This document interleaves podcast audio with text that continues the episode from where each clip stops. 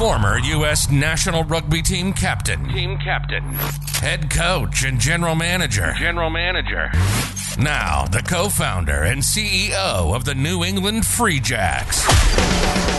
Now, now, full contact CEO with Alex Magleby. Hey everyone, thanks for joining Full Contact CEO today. I'm your host, Alex Magleby. I'm also co founder and CEO of the New England Free Jacks. Thanks to the Free Jacks, we have a full contact CEO discount on shop.freejacks.com for amazing tough comfort gear of all sorts. Use full contact CEO as a discount code to get a 15% discount. Be well. Let's ride. Full Contact CEO joining me today is former NBA player, longtime professional basketball player, playing everywhere from Europe to South America to in the United States. A career, most importantly, dedicated to advocating for athlete rights. Ivy League graduate, go Big Green, and overall just tremendous human, Walter Palmer. Walter, thanks for joining me today on Full Contact CEO. Thanks, Alex. It's really a pleasure pleasure to be on with you. Yeah, it's great to see you again. We're just going to start with a quick word game. I'm just going to name a word or a couple of words and just say the first thing that comes to mind, just to just to warm up a bit. Uh, blocked shots. Harvard. That's awesome. Is that still the record? What was it, 11 or 12 block shots in one game? yeah, that was um, you know the it was 12 block shots and I it was a game um, the first game actually or the uh, the opening game for Leede Arena, you know, back back in 88 and I just I still to this day don't understand why those Harvard players just kept kind of driving to the basket and throwing it up so beautifully to be blocked. I still don't understand. But um, um, yeah, that's the first thing that comes to my mind when I think of that. Running at the tallest player on the court. just running block shots. That's awesome. Uh, family. Uh, my wife Sandra, um, who's an, who's also a Dartmouth '91, and um, you know who uh, we've been together since college, and she's definitely uh, you know the uh, the core of our family. Same, same. You know, Brooke is a 2001. Yeah, you're younger. Mm-hmm. And she's uh, absolutely. She's the coach's coach. She- She's me. She's the advisor of advisors. Uh, the future. Who knows? Um, you know, I I think uh, one thing that I've learned um, over the course of my career, and I think this is something that all athletes learn, is that um, to to live in the moment and also to so many changes happen so quickly, and um, I I'm I just move along and try to go with the flow with things. You know, back when I was playing, um, you know, you could get a call and have to be somewhere in 48 hours, and you know, I sort of adapted to that uh, in my life, and so I kind of let things come, and I just have no idea what the future is going to bring. And I think the world has seen that too with this pandemic. You know, what is the future going to be like? I think it's all very uncertain for all of us. So, sort of plan and be in a position where you where you can adjust, right? Mm-hmm. Where you have the opportunity to adjust to what comes at you in the future. Sure. Yeah, we don't not not all of us always have that that opportunity to be able to adjust. It's a really great way to look at the future is to live in the present. Special shout out to one of our premier partners, Filskun, the official chukka of the New England Free Jacks. Make sure you swing by the Free Jacks online shop, www.freejacks.com. Go to shop to pick up your pair of custom branded Free Jacks chukkas today. So you grew up. So you said your dad was was finishing up some um, schoolwork, grad work in Ithaca. So you're born in upstate New York, and then you ended up you played basketball in Virginia in high school. So I went to high school at Washington Lee High School, which is now Washington Liberty High School. And um, my father, he was he was a professor at Bowdoin College, and then we he got a job with the State Department, and we moved down to Arlington, Virginia. And so when I was in fourth grade, third, fourth grade, and so that was uh, we were in Virginia through high school. And um, I always considered myself to be from Maine, uh, even though I spent most of my childhood, I guess, in Virginia. Um, and but I had a, I had a really good experience um, at, at Washington Lee, and um, was very you know the basketball kind of came later for me um, than for I think most, but um, but I had a good experience there. So growing up, did you play a lot of other sports? You were just not into not into sports. I wasn't.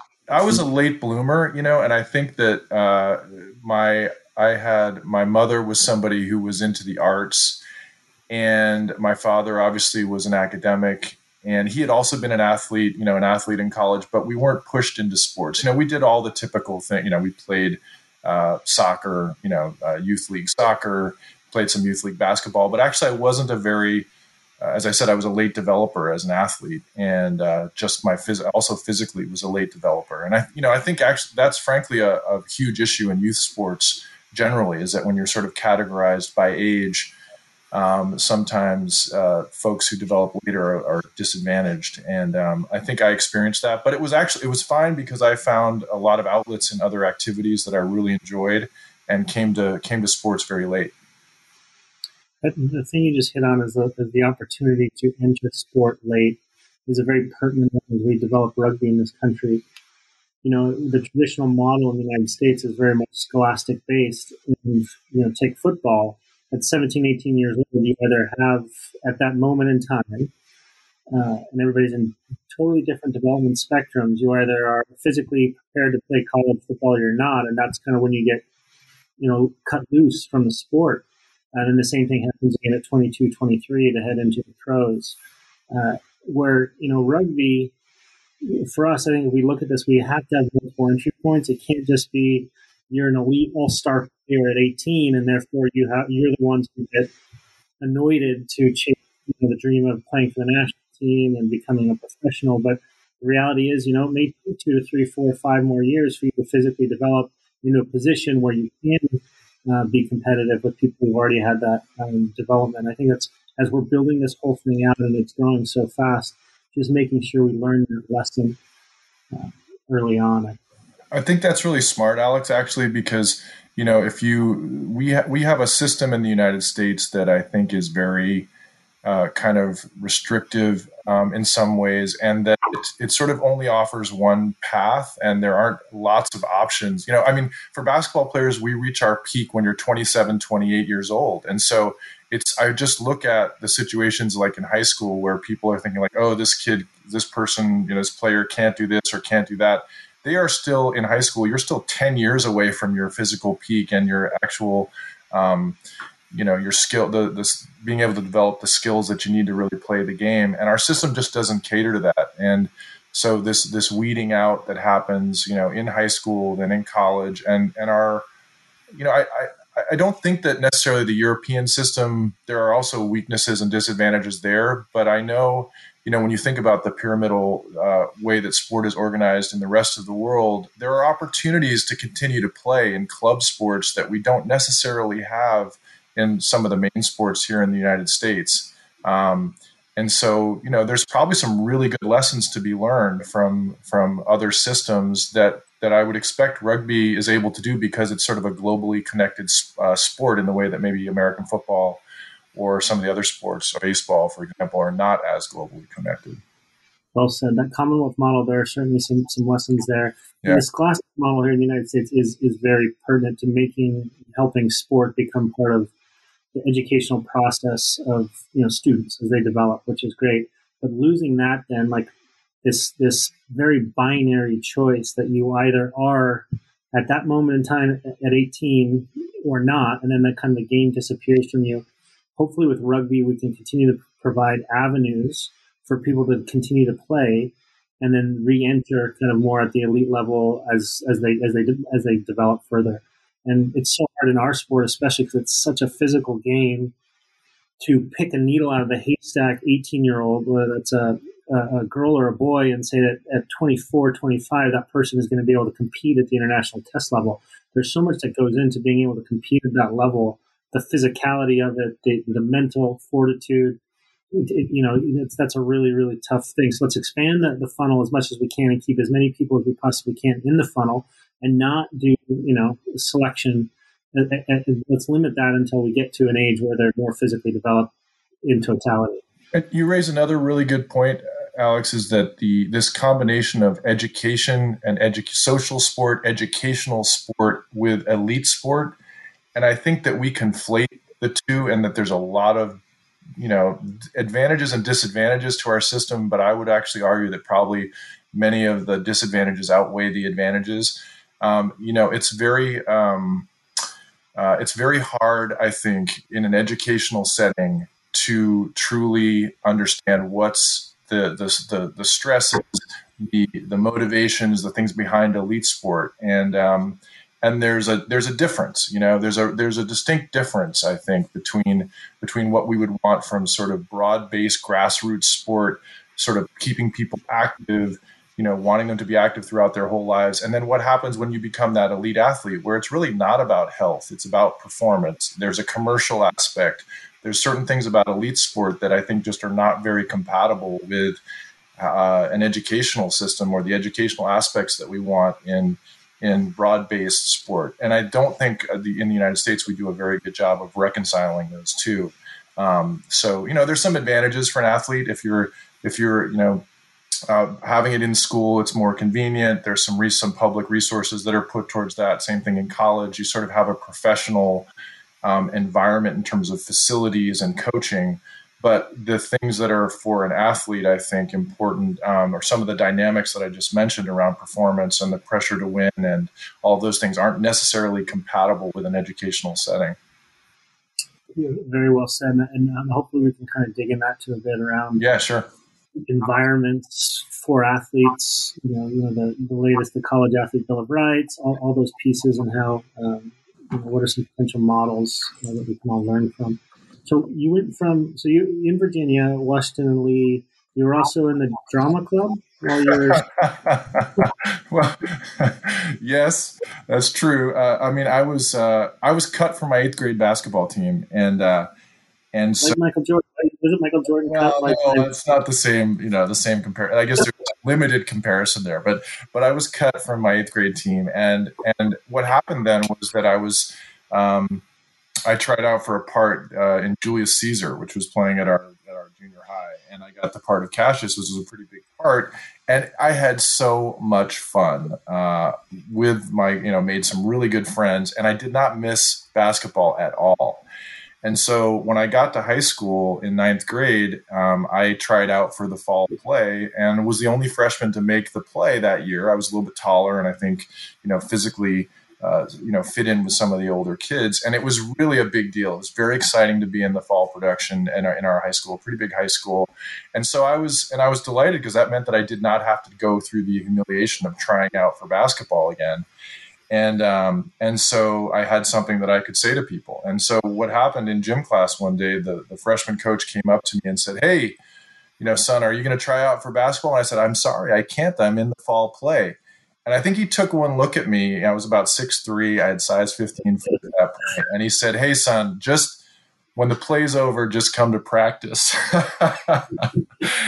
so, uh, so I did, and it, it, took me a week to kind of fit in with the kids, uh, with the player, the other players on the team who had gone through the tryout practice, uh, you know, tryout process. But um, but pretty soon they accepted me, and I kind of I was very fortunate to have a very caring and understanding coach uh, actually coaching in high school. My freshman coach, my JV coach, uh, the varsity coach, who was a uh, um, just a wonderful guy, and they allowed a lot of flexibility. Um, you know, I think that that's something that that um, is a, bit of a problem. It can be a bit of a problem today. You know, we want to develop discipline in sports, but I know for me, the key thing for me being involved in sports at that time was the flexibility that was afforded to me to be able to do some of these other things that were really important and also continue to play basketball. So it sounds like you had some great mentorship and, and a good coach there.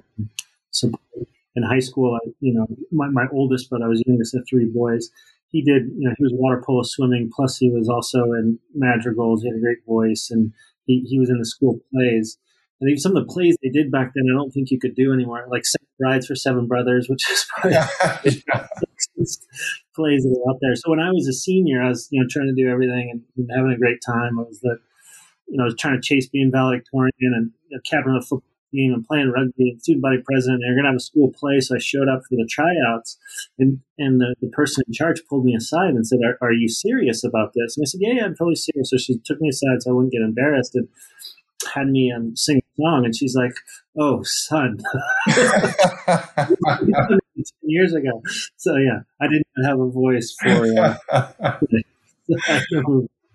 That's awesome. That's awesome. What did you get from then Washington Lee High School in Virginia back up to uh, the great woods of uh, New England? Well, yeah, so I so, you know I grew a lot in high school, and I was I was six eleven as a, as a senior, and had a pretty good you know a pretty good senior season, a couple couple really good games, um, and it was uh, my mother passed away during my senior year, which is also a pretty uh, impactful you know personal event, obviously, and uh, the November of my senior year, and so you know I I was being recruited by some different schools. Um, I was a good student and um, you know some pretty big schools were recruiting me, and I had some some some options. But you know, as you had noted earlier, my father had gone to Dartmouth. I had some other family that had been at Dartmouth, and I and I and I wanted to continue. I thought I'd be able to continue some of these other activities, so I kind of focused initially on the Ivy League. Um, you know, I remember I have a, a, sort of a story, a recruiting story. You know, I went and I visited Harvard, and um, there was a coaching transition that was happening at the time. Uh, the coach who had been there for many years um, was kind of on his way out. He was retiring, and so I the the way that the visit was set up was that I would I would meet with this coach who was leaving at the beginning of the two to two or three day visit, the recruiting visit, and at the end I would meet the new coach. So I walked into the office of this guy who was departing, and his pitch was. Um, hey son uh, again you know you have the opportunity to go to harvard and if you don't frankly you're stupid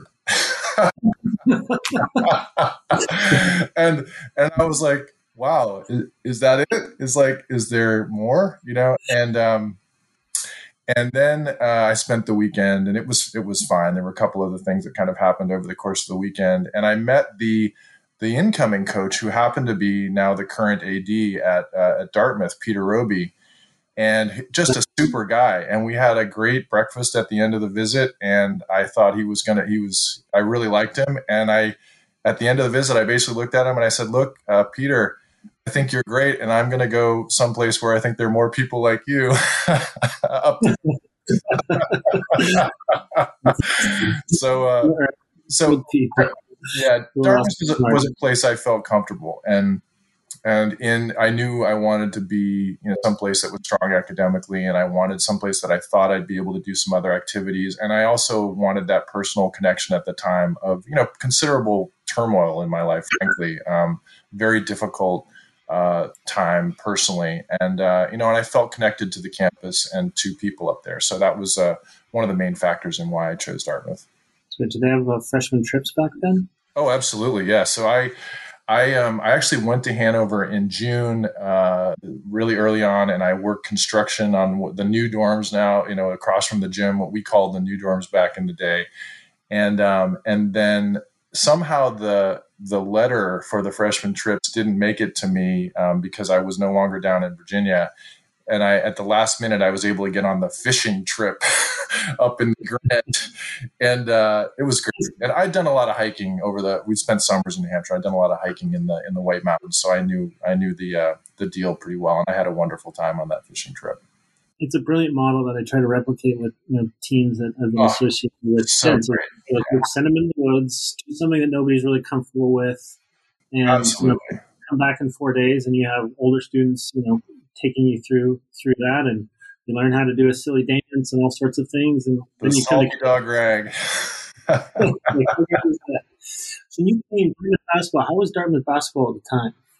Well, the the the quality of the basketball, we had an amazing uh, team, and you know, by the time my sophomore year, there were actually four uh, first team All Ivy players, or would be, you know, at some point in their career, first team All Ivy players on the team. We had Brian Randall, um, just a fantastic uh, point guard out of Buffalo, New York. We had Jim Barton, who was a, a, a junior uh, my sophomore year. He was a member of the class of '89, who ended up being, I think he's now the third leading scorer in Ivy League history. It's us for a long time, second leading scorer. Just an amazing shooter. Um, I was a member of the class of 90, and then we had James Blackwell, who was a 91. So, and then there were a bunch of other just very top notch quality guys, um, you know, players on that team. Uh, Brendan O'Sullivan and Darren Mackow and a bunch of other people. So we had some real size, and we had we had a really good team, and we had some success. You know, uh, from Dartmouth's perspective, um, came in second a couple years, um, came very close to winning the Ivy title. It came down to a one and one with a couple seconds left at Yale one year. Um, unfortunately, it was not a not a successful conversion of the one and one. Um, so uh, we didn't win the title, but we were really close and had and had a good team so you played in the NBA, and James also, right? James That's Blackwell right. Yeah, James. James uh, had a, uh, a, a contract with the Celtics for for a little bit. Yep. What did you study? I was a history major. Yeah, I was a history major and took a lot of Spanish Spanish classes. So went on LSA in Granada. Spain. That helped when you went to Spain and played. Mm-hmm. Sure. Mm-hmm. The uh, history what did you was there did you do a senior project or anything you specialized no in? nothing nothing specific. My favorite class was um, or professor was uh, Jere Daniell who did uh, history of new england and um, some of the uh, colonial history of the united states. So i, I really enjoyed those classes um, and that's probably that was actually my plan in leaving dartmouth. I I did not intend right up until my senior spring. I never thought I would play professionally, and I was planning on being a teacher like my father. And um, so that was a different, you know, kind of a surpri- bit of a surprise actually um, with how things turned out with basketball. Professor Daniell really should just teach a teach a course on the Free Jacks and cover everything. He's yeah, fantastic. So you went to you, you were actually drafted uh, in the NBA. Yes, yeah. So um, it was it was a kind of an interesting process. My I, I, frankly thought that my basketball career was over after our last Ivy League game, and I had an invitation to an All Star tournament. Um, Sandy, now my wife and I went on spring break down to Florida, and then I was invited to uh, the Portsmouth tournament in Portsmouth, Virginia, just as an All Star tournament, and uh, I thought that would sort of be the capstone of my career and I got down to this little gym. I still hold this, and I walk in, and there are basically, you know, all of these NBA GMs sitting around the, you know, the court. You know, Jerry West and all these folks sitting around. I realized, oh my goodness, this is a little more than I thought. And um, but I had no pressure. I I didn't feel um, I was in pretty good shape. You know, you kind of had rebounded after a long season physically, and I um, the folks who were invited to that tournament were sort of the top 60, 70 players, minus the 10 or 15 that knew they were going to be drafted in the first round. So, you know, the, mostly low first round, second round prospects. And, um, and it went really well. You know, I, I, I played well against the, that talent. And, you know, after that tournament, it became pretty clear that I was in the mix for being, you know, a low first round, second, high second round pick. And it was just completely, I have to say, completely a, a paradigm shift in terms of how I thought my life was going to go um, at that moment. And those months were really kind of exciting and, and stressful too. You know, I'm trying to make that adjustment. I bet when I was my senior spring, I decided at that stage, and I had done my investment banking internships, and mm-hmm. I decided I'm going to chase rugby for two years. Uh, but I got I got a phone call during uh, Green Key weekend, my senior year, like Friday night of Green Key, and they probably had a beer in my hand or something, and you know, can you be uh, can you be in New York in two days for first class flight to Paris to play in the Paris Sevens? I was like, yep, sure. wow, that's awesome. Yeah, yeah. nothing like being drafted, but certainly um, having to go from okay, this is going to be a different course in terms of chasing rugby for two years to suddenly being in the mix and right uh, really quickly. So you went to the Jazz. I grew up in Salt Lake. Yeah, uh, so, I know. I know. I love Salt Lake. Yeah, and they love basketball in Utah. Love, love. Like yeah. we played like three, four different leagues growing up because you'd play at the Boys and Girls Club, you'd play at the YMCA, you'd play uh, in the Mormon Church League, you'd play right. in the NCC uh, League, and so you'd be playing like a different game every night, but basically the same team. A lot of fun. Um, so what, who, who was the was Jerry Sloan was the of coach course. then? Of course, Jerry. Yeah, okay. Jerry. Jerry was the coach. Um, and uh, you know Frank Layden was still around. Scott Layden was the GM, um, and it was it was like graduate school, you know, graduate school, like a fire hose graduate school, one L. I don't know how to describe it. I learned so much so fast. Um, was Mark Eaton still around? Yeah, then? Mark e- Mark Eaton, um, you know, John Stockton, Karl Malone, Thurl Bailey, Blue Edwards Mike Brown, uh, you know, Darrell Griffith. Uh, it was an incredible team, and on the team was really on the up. Yeah, because they took away Adrian Dantley, right? I think soon before that, it was also right. a player. Uh, right. That that team was starting to head towards its peak.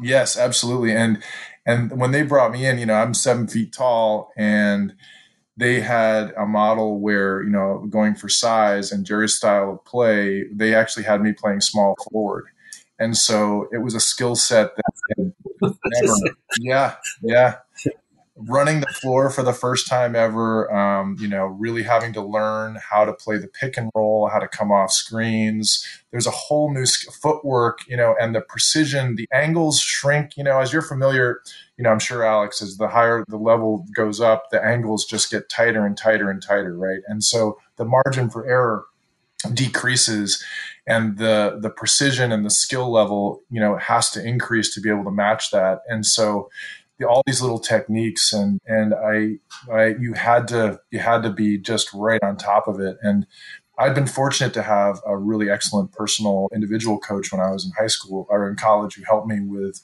with some of that. But playing small forward was just on that team with that level of, of skill um, was something that I really had to come up to you know come up to speed quickly on, and uh, it was an incredible experience. Physical, physical era of the NBA, right? That's when the Pistons were doing pretty well. Yeah, yes, that's right. That's right. It was very, very physical, um, and you know that wasn't necessarily my hadn't been my game, and I was somebody who. I think was the reason that they saw me as a small forward was I could really run. You know, I had a, a strong defensive presence. I'd really worked hard on my outside shot you know, I look at what's happening in the NBA today and I think, man, this would have been just tailor made for somebody, or, you know, I think I could have fit in better in, in, the game the way it's played today than back then. You know, it was a very pounding style, half court, very physical, lots of screening and Jerry Sloan's style. And he was a very physical coach too. So um, that was also another challenge then how did you get from there? Then you headed to Europe, or did you, you went to the Mavs? You stop at the Mavs? Yeah. So so you know, I uh, it was it was. I don't want to under you know understate the the difficulty of it. You know, I think that it was something that that transition was quite hard. You know, I think you um, going out to Utah uh, was a new place, getting set up, getting settled in. I had signed a two year guaranteed contract and was released uh, during the, the second year of that contract, and actually went into uh, went over and spent a couple of months. Uh, my agent found me a job for a really good team in Germany, actually, which was not a league that was very well known at the time. So I spent a couple of months playing there, and then uh, was invited to the try to uh, to training camp for the Mavericks the next season. And you know that's probably one of my one of my real satisfactions um, in my career was making that team, you know, really kind of, um, you know, it's kind of murder ball. They throw the ball out. There's 18 guys. The team wasn't very good at the time, and they just kind of threw it out. And the, there were there was one spot open, and we had seven or eight, you know, really high quality guys that were fighting for that job. And, um, you know, it came down to the last night of training camp where you're sitting in your hotel. And if you get a call, you're going home. And if you don't get a call, you show up to practice the next morning. And I didn't get a call. So, so I was able to play, you know, through that, that season, um, um, until somebody with a guaranteed contract came back from injury um, in January, and then and that was after that. It was sort of a back and forth, kind of going to training camp in the NBA. The next over the next few years, I went to training camp with the Bulls, which was fascinating um, and and then spending the second part of the season in Europe. Um, right. And there's some interesting, you know, some really interesting stories there. I had a chance, you know, once, you know, I don't know if you know my brother Crawford, who's a who's a 93, who also um, he went to Dartmouth, but he had played at Duke. Um, was a was a actually a McDonald's All American out of Washington Lee and played uh, two or three years at Duke and transferred to Dartmouth. But he was playing at the time in uh, in Fos-sur-Mer for the third division in in France. And you know, I was released after I was released from the Bulls. He had been injured, and you know, there's a lot of pressure. He'd sprained his ankle badly, and there's a lot of pressure on those teams. You know, um, you got to have a good start of the season, and they this was a team that was trying to move up into the second division in France. And so he asked if I would just come over and fill in for him and so that was one of my one of the really great experiences was you know after getting cut from the bulls um, they uh, I was able to go over and play for a month for for Crawford's team and just basically put his jersey on my back and played played four games. Um, and uh, it was it was fantastic. It was a great experience, you know, to, to kind of get over there and play in France. And um, so, you know, one of the nicer nicer experiences of my career. Yeah, I'm, I'm looking forward to digging into kind of what ball in Europe was like. When you said guaranteed contract, what did that mean at the time in the NBA? Was that so yeah, so what happened was was that I, even though I was the 33rd pick in the draft with the Jazz, um, so the six at the time the sixth pick in the second round, I was their only pick that year. They did not have a first round pick, and I benefited from the fact that the season prior, the 33rd pick, um, had had uh, been a player with a lot of potential, but with some I think some personal issues, and I'm blanking on the name right now, but but he um, he had gotten a guarantee and so my agent was able to sort of parlay that that situation into a guaranteed contract, a two year contract, which meant that they were going to pay you no matter what, whether you got okay. whatever. Um, yeah. One of the things that the NBA Players Association has been able to negotiate, you know, these guaranteed contracts, something that as opposed to like the NFL PA, for example, that still doesn't have guaranteed contracts in the same way. So, um, so I benefited from that for those first two years. That's great. When you were at the Mavs, had um, Mark Cuban purchased them yet? No, no. It was uh, it was uh, uh, not not a Cuban team yet at that point. It was really uh, not a great team. Um, didn't you know? Did not have a great season. I played with a guy named Derek Harper, who's one of the consummate professionals and one of the all time greats who um, who I, I, learned a lot from. Um, and I did have a chance to play a little bit more with the Mavericks than I had with the you know with the Jazz. Um, so you know it was it was in a way um, again allowing me to put in you know to what i learned with the jazz i was able to put into practice a little bit with the mavericks and then kind of take that even further when i when i moved over to europe right uh, our, um, our commissioner of major league rugby uh, george Killebrew, is doing a fantastic job but yeah he spent like 15 20 years with the mavs in the front office and really helping drive the improvements in revenue and all those all those awesome. pieces for that franchise but he's been great for us yeah. so you went to europe kind of in and out and then what what is that scene like? You know, you played in the NBA, and now you head to France and a few other Germany and a few other places. Like, what's that? Are, are people at matches? Like, are people at games? Like, what is the that's that whole scene? I'm so unfamiliar with it. Yeah. So um, the I guess on the personal side first, the reason why it happened, you know, I had spent four or five years really trying to to stick in the NBA, and that's a very intense and kind of a stressful process where you'll go, you know, you'll do your training, you'll be invited to training camp, for example, and then um, if you don't make the team, um, you know, you're looking for jobs. And so the European teams who who are not living up to expectations are kind of waiting for that moment when all of the the NBA players are getting released to sort of reassess and maybe bring in a new foreigner, you know. And so you that happened to me a bunch of times and I was brought over sort of to help a team that might be in a little bit of a difficult situation. You have to integrate quickly. There's really high performance pressure. The level of basketball is actually extremely high. Um, you know, it's it's different compared to the NBA, but um, high skill, right? Yeah, it's a really high level, and um, you know, you started to see I think now you're seeing players, you know, obviously now you have, you know, 120 or so foreign players playing in the in the NBA. I think at the time there weren't very many foreign players, but that was just because of a lack of recognition, I think, on the NBA side of the potential that was over there and the, and the, and the level of play that was over there. And um, so at a certain point, though, that the stress of kind of going back and forth between the NBA got just it was just too much. I think I played for four teams in a in one you know over a 12 month period at one point, and um and so my, how many? Yeah, twelve. Over twelve months, yeah, there was like four teams. You know, that was the year that I went to France. Like it was like with the um, uh, the Bulls, and then I went to France with my with my brother. I went back to the Bulls and did some work there, and I went. Then I went to Italy. I went to a Turkish team for a weekend, and then Italy for a few months, and then went to Argentina. You know, like at the end of the you know the beginning of the next season. So it was like just a completely uh, bonkers kind of a kind of a was there consistency in contracts or like how did that work? Was that like pay were you paid like game day fees if you played in the game? no, you you'd sign a contract. I mean the um so like for the French team, when I replaced my brother, I had a four get a one month contract. I went over and played for a month because I knew he was coming back. The Italian team signed me signed me halfway through the season. Um, there's a couple of just fascinating stories, you know, about that year. Actually, I could go into the go into them, but like um, the the um, the Italian team signed me for the rest of the year, so I, I had a I had a contract through June, um, and then um, in Argentina, the Argentinian team the next fall. I had uh, it looked like I was going to be invited to Portland, the Portland Trailblazers camp, and that fell through at the last minute. And then you know the uh, this team in Argentina made an offer, and my father actually had been working at the University of Belgrano in Buenos Aires at the time and been doing some projects there. And he was like, I asked him about it, and he said, "Oh yeah, it'll be great going down there." And Argentina has a tremendous tradition in basketball. I think right. in 2004 they won the Olympic gold medal. Um, and so it's a very very high level of uh, of, of play in Argentina.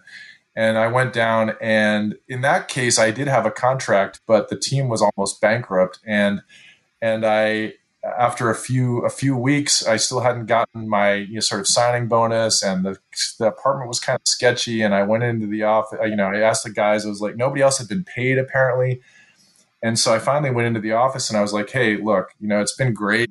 I love being down here in Argentina, but if you guys won't be able to, you know, kind of make your commitment, then I'm just going to head back and I'll find a job somewhere else. And so the guy was like, "Oh, just wait a second. And he he went into the back office and he came out with like kind of a stack of hundreds. and he and he's like, "Here, hundred dollar bills." And he's like, "Here, take this." And uh, but but don't tell any of your teammates. And um, and of course, I went and told all my teammates, and I was like, guys, all you have to do is tell them you're not going to play, and you know, we'll, you'll get paid. But I think they were really concerned. Um, the rest of my Argentinian teammates were really concerned about, you know, their they didn't want to create waves, and so where were in Buenos Aires? It was in Buenos Aires, yeah. Uh, what year was that? That would have been like 94, 95, I think. Yeah, Argentina is obviously also very great, a very good rugby country. Yeah, it's just an incredible country when it comes to you know athletics and and um, you know we have you think of some of the great Argentinian. You know, obviously uh, Manu Ginobili is the the best example of a of a fantastic player who came out of Argentina, but there's so many. Yeah, we um in 2001 Sevens World Cup in Mar del Plata. That mm-hmm. was right when the currency the Argentine dollar is it was was pegged to the U.S. dollar. Yeah, was right when they float it. Uh, and the, all the buses that you traveled in, each team had their own bus, and we were, obviously had an American flag on ours. We were we were not um, well received that. yeah, when I was there, we actually the currency was the U.S. dollar. Yeah. Okay. The dollar. Okay. It was like you you could use you could use dollars. You didn't have to convert. So it was it was really something. love. Um.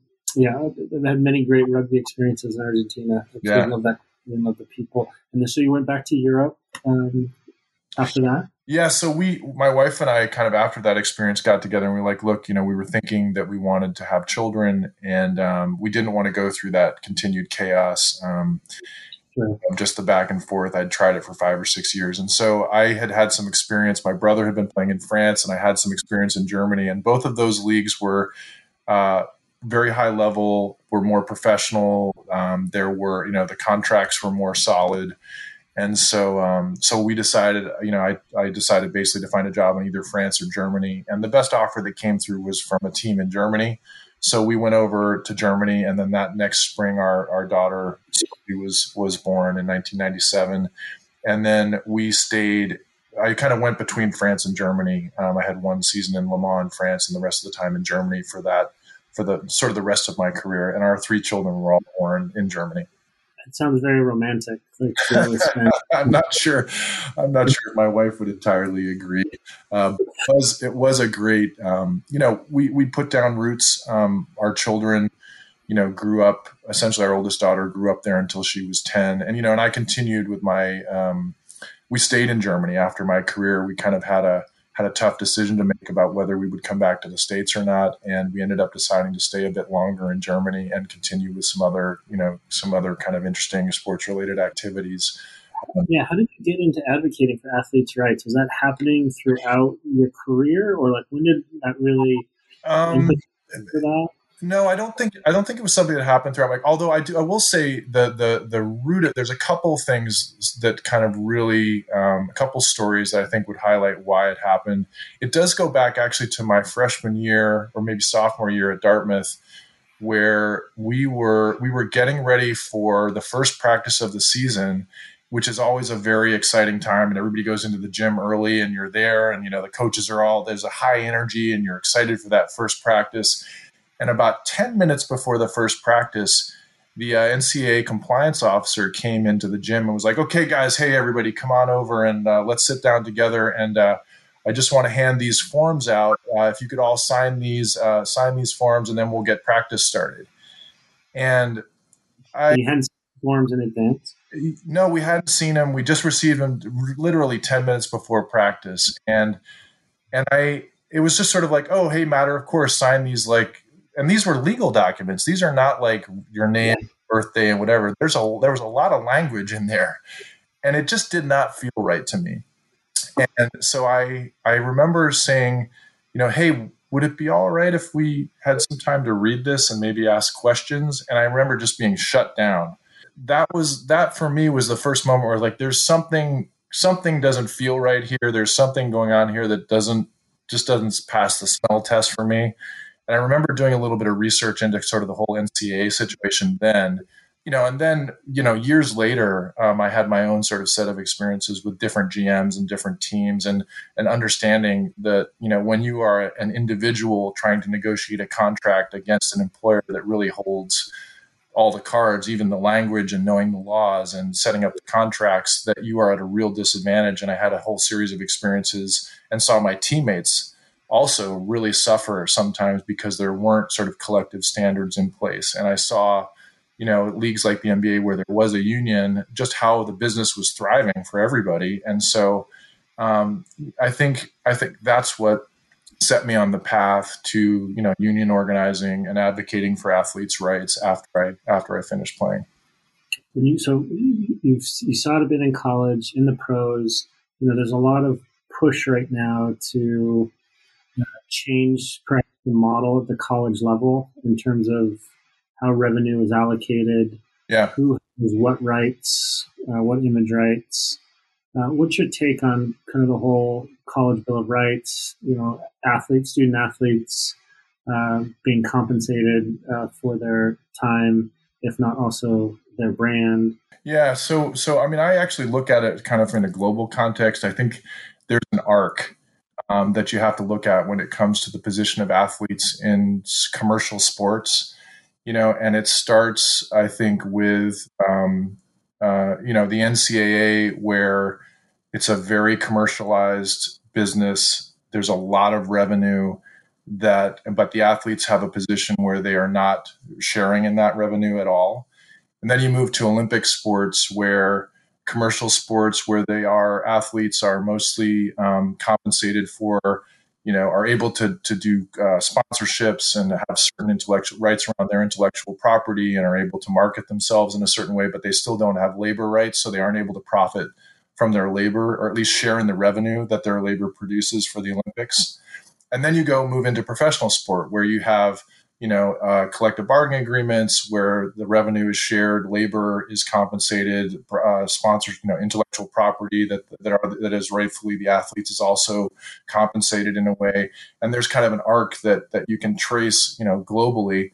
Um, my position is really simple when it comes to the NCAA: is that um, you know athletes uh, have economic rights and they this whole rhetoric around they should be treated like every other student. And every other student has a whole set of economic rights that that um, that athletes don't have. And i think we have to it's going to be really interesting you know to the purpose of the ncaa at the end of the day is in fact to just keep that cap on uh, you know on uh, athletes compensation. They just do not want to share the revenue with athletes. And i don't think that that's a you know a uh, a goal that's consistent with the rhetoric that, that's put out there.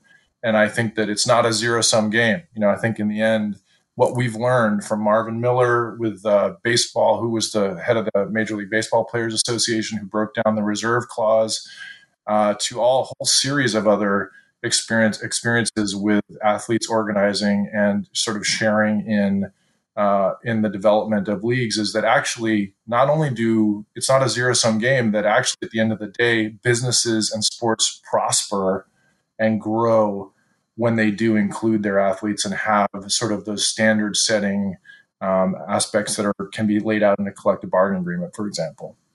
Right. So everybody everybody has a say in a way, and, yep. and yep. everybody understands it is incentivized.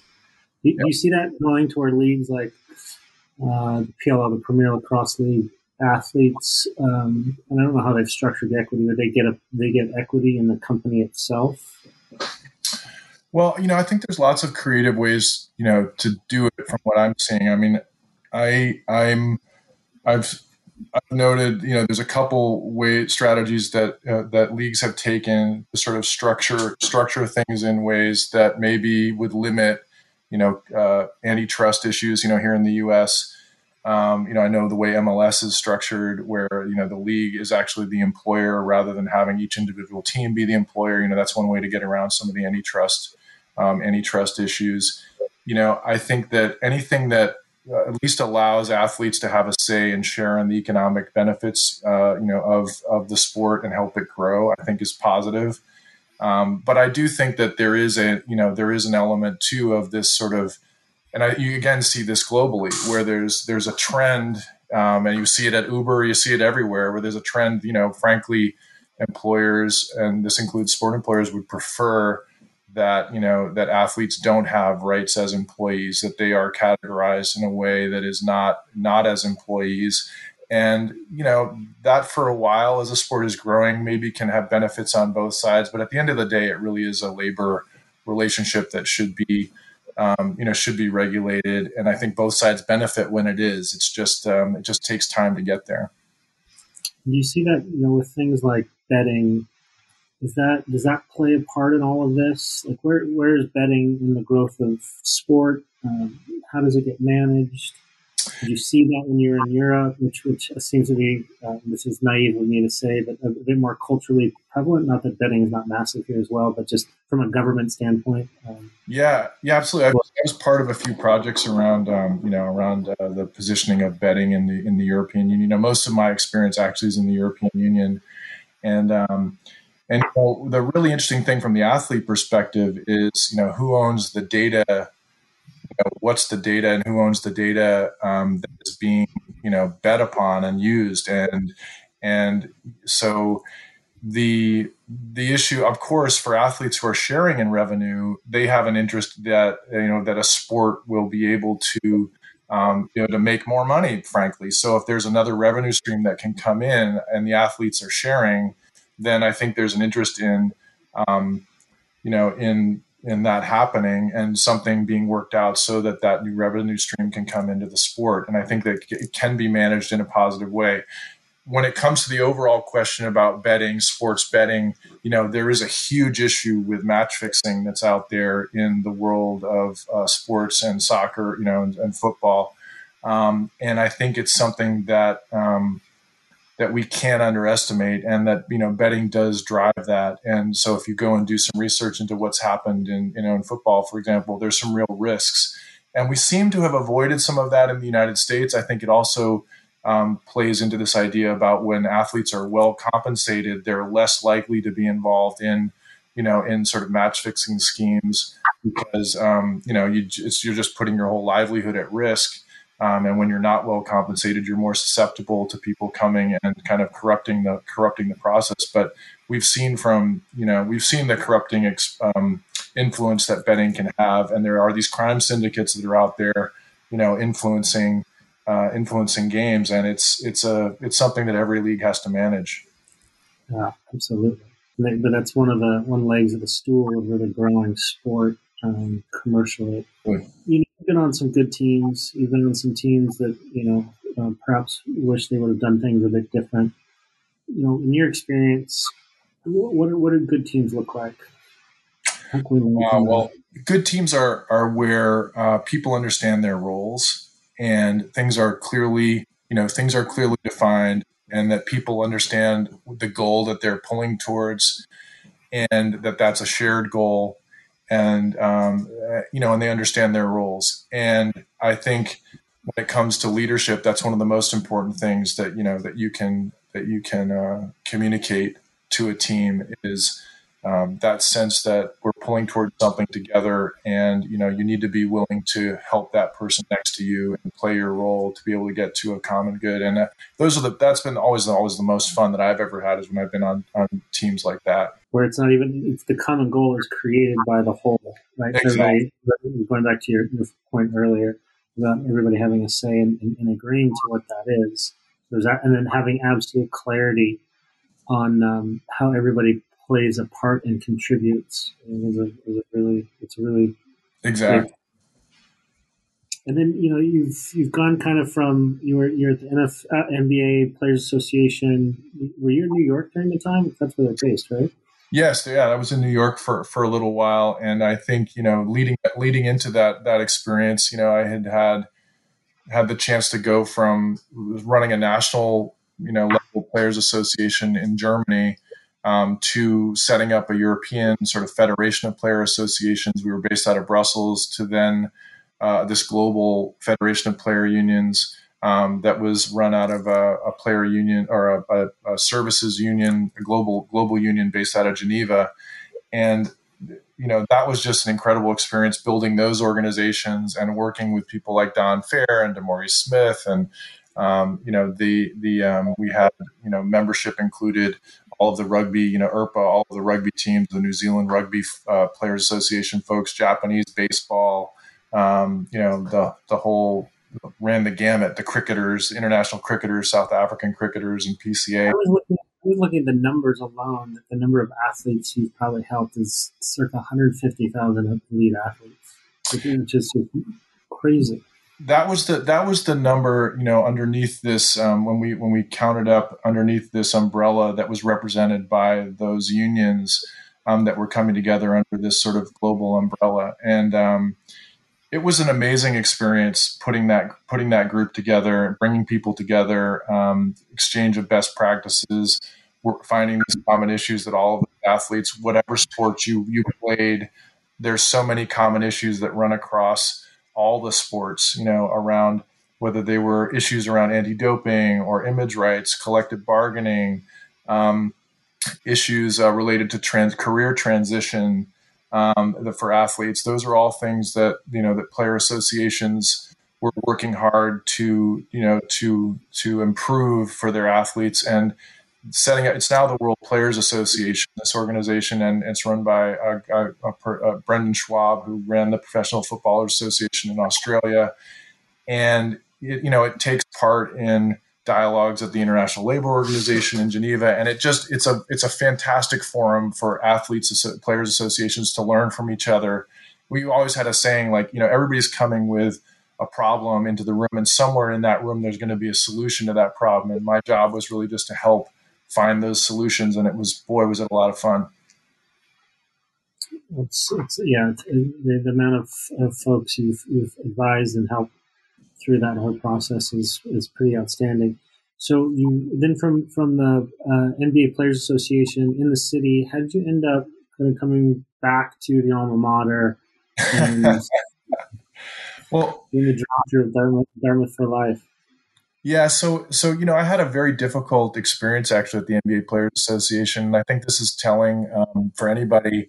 There was a, career trajectory that went, you know, very quickly, you know, into leadership and um, with building upon each experience in building players associations, and it's sort of the pinnacle, at least as I saw it, was at the NBA Players Association. And so I came, brought the family back from Geneva, uh, moved back to Milton, into New York, and it just was not. Um, it was not a good experience uh, working working there. It wasn't what I expected, and my background wasn't actually you know applying in the way that I thought it might into for that organization. So. So um, I left after about six months, and after think, you know, sort of thinking that it would be the perfect kind of culmination of um, a place that I could stay for many years and continue to drive issues uh, globally. And um, it just that just wasn't just didn't work out. And so um, so I went into a um, created my own personal consulting firm where I went back to, to helping working on projects for player associations around the world And um, and one of the main topics that kept emerging was this issue of career transition. Um, and so I did, did, quite a bit of work on that issue. And um, sometime in 2018, a headhunter reached out to me, um, looking, you know, who was they were looking to hire at Dartmouth, and um, and this issue of career, you know, came up. And you know what my my own experience at Dartmouth had been, you know, I remember when I finished my career, one of the places that I reached out to for assistance was uh, was the career uh, services office at Dartmouth. And at the time, they said, "Look, you know, you're an alum, and we help students. We don't really have programs for alumni, so there's not much we can do for you." and you know, Alex, as you know, for any athlete, when you're, I finished my professional career when I was 35, and it's like falling off a cliff. You know, you're just looking to what's coming next. And you have so many issues to deal emotionally and and um and physically, and so um, I that kind of stuck in the back of my head that Dartmouth had this sort of institutional gap. And so I saw this job as an opportunity to apply all that I had learned in these areas around career transition and uh, bring it to Dartmouth and help build some programming for alumni. And you know, it's it's interesting. I kind of see some parallels between professional athletes and, if you will, Ivy League graduates, which sounds kind of you know interesting. But you know, nobody nobody wants to hear a professional athlete complain, right? You know, it's like they think yeah. and like, oh, you played sports. Like it's very difficult to be vulnerable when you're in a tough spot if you were a professional athlete because people just think you had it made. And it's very similar for for you know an Ivy League grad or somebody who went to Dartmouth is that they're you know you go back to your hometown and people are like oh my good there's just tons of pressure to succeed and people are like hey you went to Dartmouth what are you complaining about you got it made and actually the reality is is that you know people face a lot of the same issues that everybody else does and there are certain segments of our alumni population that that really do struggle and um, especially now during this pandemic, it's been there's you know there's been some real challenges faced by our um, alumni alumni body, and so I felt like that really could save the world. Yeah. Like, what's yeah. your problem? I could really you know build something and uh, and have a positive impact on Dartmouth, which is such a wonderful place. And so, what if I had to describe my job? You know, it's basically I we I came in and we're looking to create frameworks and programming where alumni can help each other, and um, and so, you know, whether that's around finding jobs, uh, mentorship, um, career support elements, really applying some of the things that I've learned from best practice in some of the players' associations and bringing that to bear uh, to Dartmouth. And it's it's such a great place to be. Walter, what I love about your narrative is just that at all these stages you've been um, helping others and advocating for others. Where did that? Where does that come from? You're exactly. You do a lot of things um, and, I, and I just love it. At each stage, you've, you've that's you've kind of been drawn back to that or doing that. Yeah, I, you know, I'm not I'm not sure. I you know I did have some good role models uh, with my with my father, but also my uncle, who was the minister of Old South Church here in Boston, uh, Jim Crawford, who's also uh, 58 at Dartmouth. Um, you know, there's a real ethic around public service, and I also think. Um, you know, from my own from my own standpoint, I was always very uh, I don't know, I recognized, I guess, my own, um, I guess, privilege in a way. You know, I understood that there was that that I was in a pretty lucky place, and I was always felt to feel gra- grateful for you know for the things that were happening in my life, and and um, you know, I worked hard, but but you know, oftentimes. Um, just a sense of gratitude, and I was very aware of how other people around me were were suffering or having a difficult time or the difficulties they were facing. And it, the sense of injustice, I think, sometimes um, kind of rose up in me when I saw those things, and I wanted to address that things that unfairness. I didn't, I, I, I didn't want, and maybe that comes back initially to that time when I was, you know, a, um, a slow developer. Um, and was the target of you know some I wouldn't I guess it's mild bullying if you will but you know I never I, I, I always wanted to stand up for the underdog and, and help that person out. And I think that's probably the reason why I didn't go into coaching is that I never could keep kids. I always felt so bad when I didn't let people play. coaching a few youth teams, but I always felt like standing up for the underdog, and maybe that comes from you know something in my own experience as a child. Yeah, you, you picked a great word there, grateful, and just um, being grateful of, of, of the privilege Absolutely. and earn it every day and, and share it and pass it on. When I was coaching at Dartmouth, and, and, probably one of the things that I've struggled with since. You know, here, especially with rugby, it's really you're coaching whoever shows up. So you're finding a positive in everybody, and you're making yep. it work that way. And when you're in elite sport, much different, where it's much of it is about the identification and and um, recruitment and retention and um, it, it, different mindset in a lot of ways, and you can't always um, you, you, struggle potentially at the elite level. You know, and as a, as a coach, if if you're spending all your time, whoever's there, just maximizing and not actually filling the funnel, uh, which is uh, tough. You you raise a great point, Alex, and I think you know one of the keys to the future of sports in the United States is is around coaching. You know, I I have this you know this idea, and you you know you use the word retention. You know, I have this this this idea that um, I've had so many different coaches and some good ones and some bad ones, and I I think that you know one of the elements is that um, that power dynamic between the athlete and the coach is so important because because as you know, sort of the dark arts of motivation, if you will, are very tempting. You know, they work. You can reach in and you can use humiliation and punishment and, you know, threatening somebody, and you can actually get real spikes in short term spikes in performance that can accomplish a performance, you know, a, a, goal, maybe winning, help you win a game or help you accomplish something. But it's also very damaging to the athlete.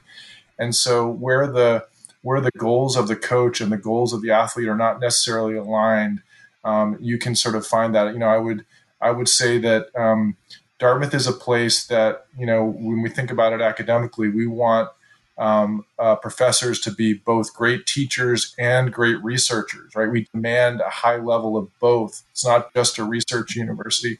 And I would say the same thing would apply at Dartmouth and generally is that you want to have coaches who can create a great culture and who understand how to use those positive tools of motivation that that maybe take a little bit longer to develop that that but that don't damage the athlete in the same way and can resist those kind of the use of the dark motivational arts as I as I call them. And um, you know I think it's something we need to pay attention to as a culture because those those dark arts can be emulated um, and you know by youth sport coaches and people that don't understand exactly what they're doing. And whenever I see a coach yelling or cursing or um, any of that, then I think you got your off track. You actually have a much more powerful um, source of motivation that you're not tapping into that you obviously don't understand. And I think there's a lot of training that could be done to help.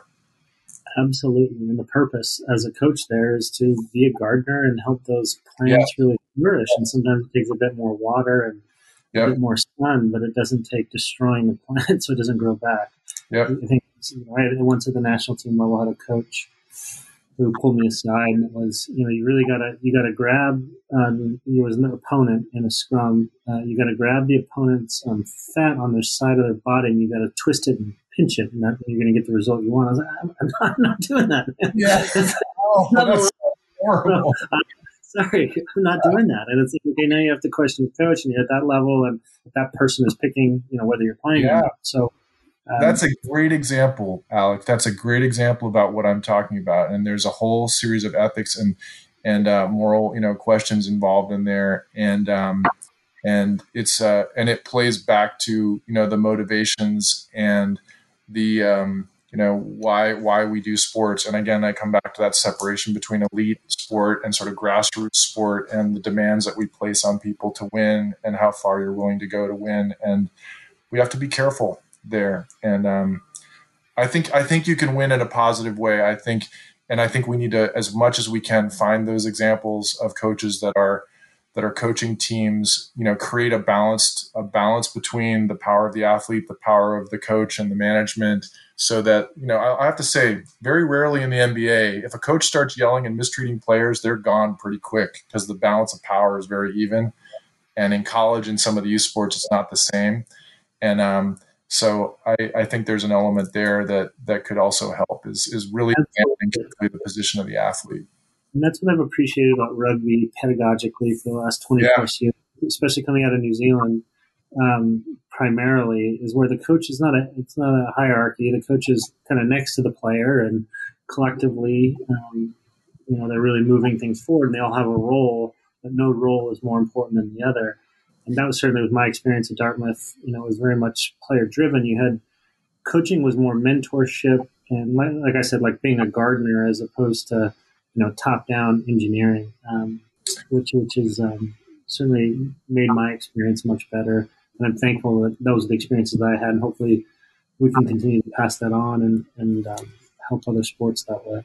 Yeah, you, you just pointed to another great example that New Zealand rugby culture. Um, one of the great, there's such a well of experience and positivity and um, there with, you know, I, when I first met Rob Nichol from the uh, New Zealand Rugby Players Association and recognized the work that he had been doing there um, with his with his players and some of the things that because of that culture and community that they were able to build with their league and with their teams. There's such so many great examples of good practice there in that in that rugby culture that we tried to we, we would put Rob on a pedestal and say, Rob, please tell the rest of us baseball, basketball, football, whatever. Please tell us some of this this magic, you know, stuff that you're doing down there to explain to us how we can improve our, you know, our sports and other sports around the world can improve. And I, I have noticed that in the rugby culture, there's a lot for other sports to learn from. And, um, and so, you know, anytime that can be shared, I think it, it should be. Right. Um, you know, it's, it, it, it, absolutely starts with coaching and coaching education, but, you know, we had Tiger Shaw on uh, a full contact CEO and you know, what, Tiger's point was a lot of the best skiers, what they learn how to do fairly young, is they learn how to manage up, uh, for lack of a better term, but they learn how to manage their coaches. So the coach, so, so the coaches know how to coach them. Mm. And I think that, that's a really good key. So, so the education, uh, to your point, is not just for you know helping coaches learn um, how to do things more positively, where it's more holistic, but also that uh, the players are, are, are, learning to be able to advocate and say, no, that this is not making me a healthier person. Um, we need to do something different here, coach. And I think that's a really, really important piece. So, so Alex, one of the key things I would say too, from my own experience as an athlete, developing an athlete, is that sense of that self awareness that you have to develop, and and and a brutal self awareness about knowing who you are physically, who you are mentally, and um, you know, I remember going through a process my sophomore, actually, my sophomore summer at Dartmouth, where I had this individual coach, a guy named Robert Fox from New York City, who was just one of the most amazing, you know, uh, mentors. And he he helped me to he took me into the gym. and He's like, okay, Walter, what what who are you? What can you do? You know, and I when I he gave me a definition of what that meant. You know, what is it that you are are good at that you can do? You know, what shot can you make nine out of ten times? what are the parts of your game that you can build everything else around and focus around and understanding who I was as a player and as a person, you know, and I was able to select two or three things that I focused my game around. And, um, and I think that was, that was a key and that, that self-awareness that you can build through sports. Um, you know, the best athletes, the best players, you know, know who they themselves are in a, in a very brutal kind of a way, because if you do things you can't do, you're not going to be on the court very long, you know. So, uh, so I think that's a that's a key element to self development. Very wise point. You know, yeah, it's, it's having, and then having a coach who can help you be world class in those yeah. things. Yeah, uh, I could spend hours talking about this. So, a couple quick rapid fire questions. Sure. If you could, if you could redo your life, uh, what is the biggest thing you would change? Well, you know, I'd love to try life without basketball. I would love to see what it would have been like without having basketball as an influence, and um, I think it would have been really interesting um, without without this without sport. Um, and uh, that's one of the things I'd love to just have love to try. Talk about that is like if rugby wasn't hadn't been in my life, and my argument is always like things would kind of I think be similar. You know, I think I probably would have responded in my world fairly similarly if it wasn't rugby then you know what's the other widget? You know, obviously I love rugby and, and everything else, but yeah, I mean that would be a, it's a, it's fascinating. Great yeah. answer. Uh, speaking of basketball, who in basketball you played with uh, could fight a grizzly without any weapons? well, I could think of three names right off the bat, maybe four. So Mark Eaton, Karl Malone, uh, Jerry Sloan. I'd put him up against a grizzly any day. And yeah. we had a guy uh, on the Jazz as well, a guy named Mike Brown, who who was basically built just like a grizzly. Uh, and you may remember all of those guys, uh, Alex, yes. Growing up, right? And uh, you can vouch for it. Put any one of those guys against a Grizzly, and uh, I think they've got a good chance.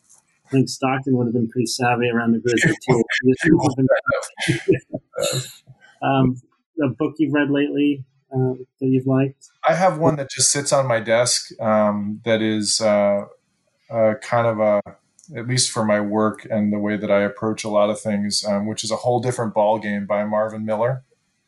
Um, and he was the uh, one of the the first um, executive directors of the Major League Baseball Players Association, and he really brought baseball into the modern era. Um, and and he's a model, I think, for many player association leaders. Um, and he, and there's just so much wisdom in the book uh, about sports and his experience. He has kind of an axe to grind, but uh, but there's just so much wisdom in the book.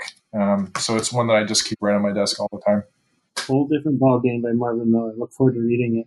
Yep. And um, last question we ask everybody: If you were running the Free Jacks day to day what would you focus on?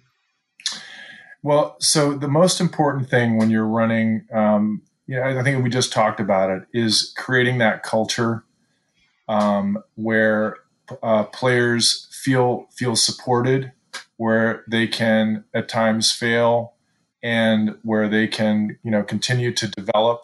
And I think it's also very important to understand that it's not a zero sum relationship with with the players. I think that dialogue with players and um, and creating a positive culture and having them feel like they're also you know part of building the business and building this um, this what is going to be I think has huge potential in the United States and obviously is, successful around the world, which is the sport of rugby. And um, so I think I think um, it's a it's a at a very very interesting point in time, especially in United States sports, as we see the concerns grow around uh, football, American football, that there are a lot of parents who are going to look look at the landscape and say, um, you know, do I want my son playing American football? No, but rugby is certainly an option, um, and it's um, so I would I would say you know, there's a whole combination of, of things there in what I just said. But I think, you know, building that culture and understanding the potential and opportunity that's out there for the sport and also the partnership between the athletes and management, how you can make that happen.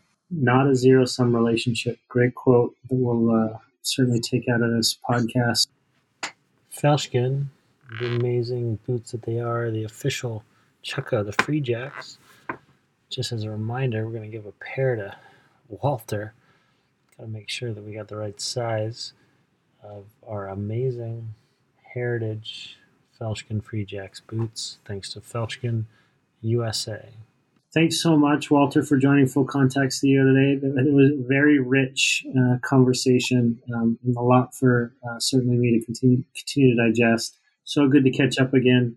Thanks for joining us today. My pleasure, Alec. Anytime, and I look forward to seeing you in Hanover. Free Jacks fans, check us out. Walter, thank you. Thanks, Alex.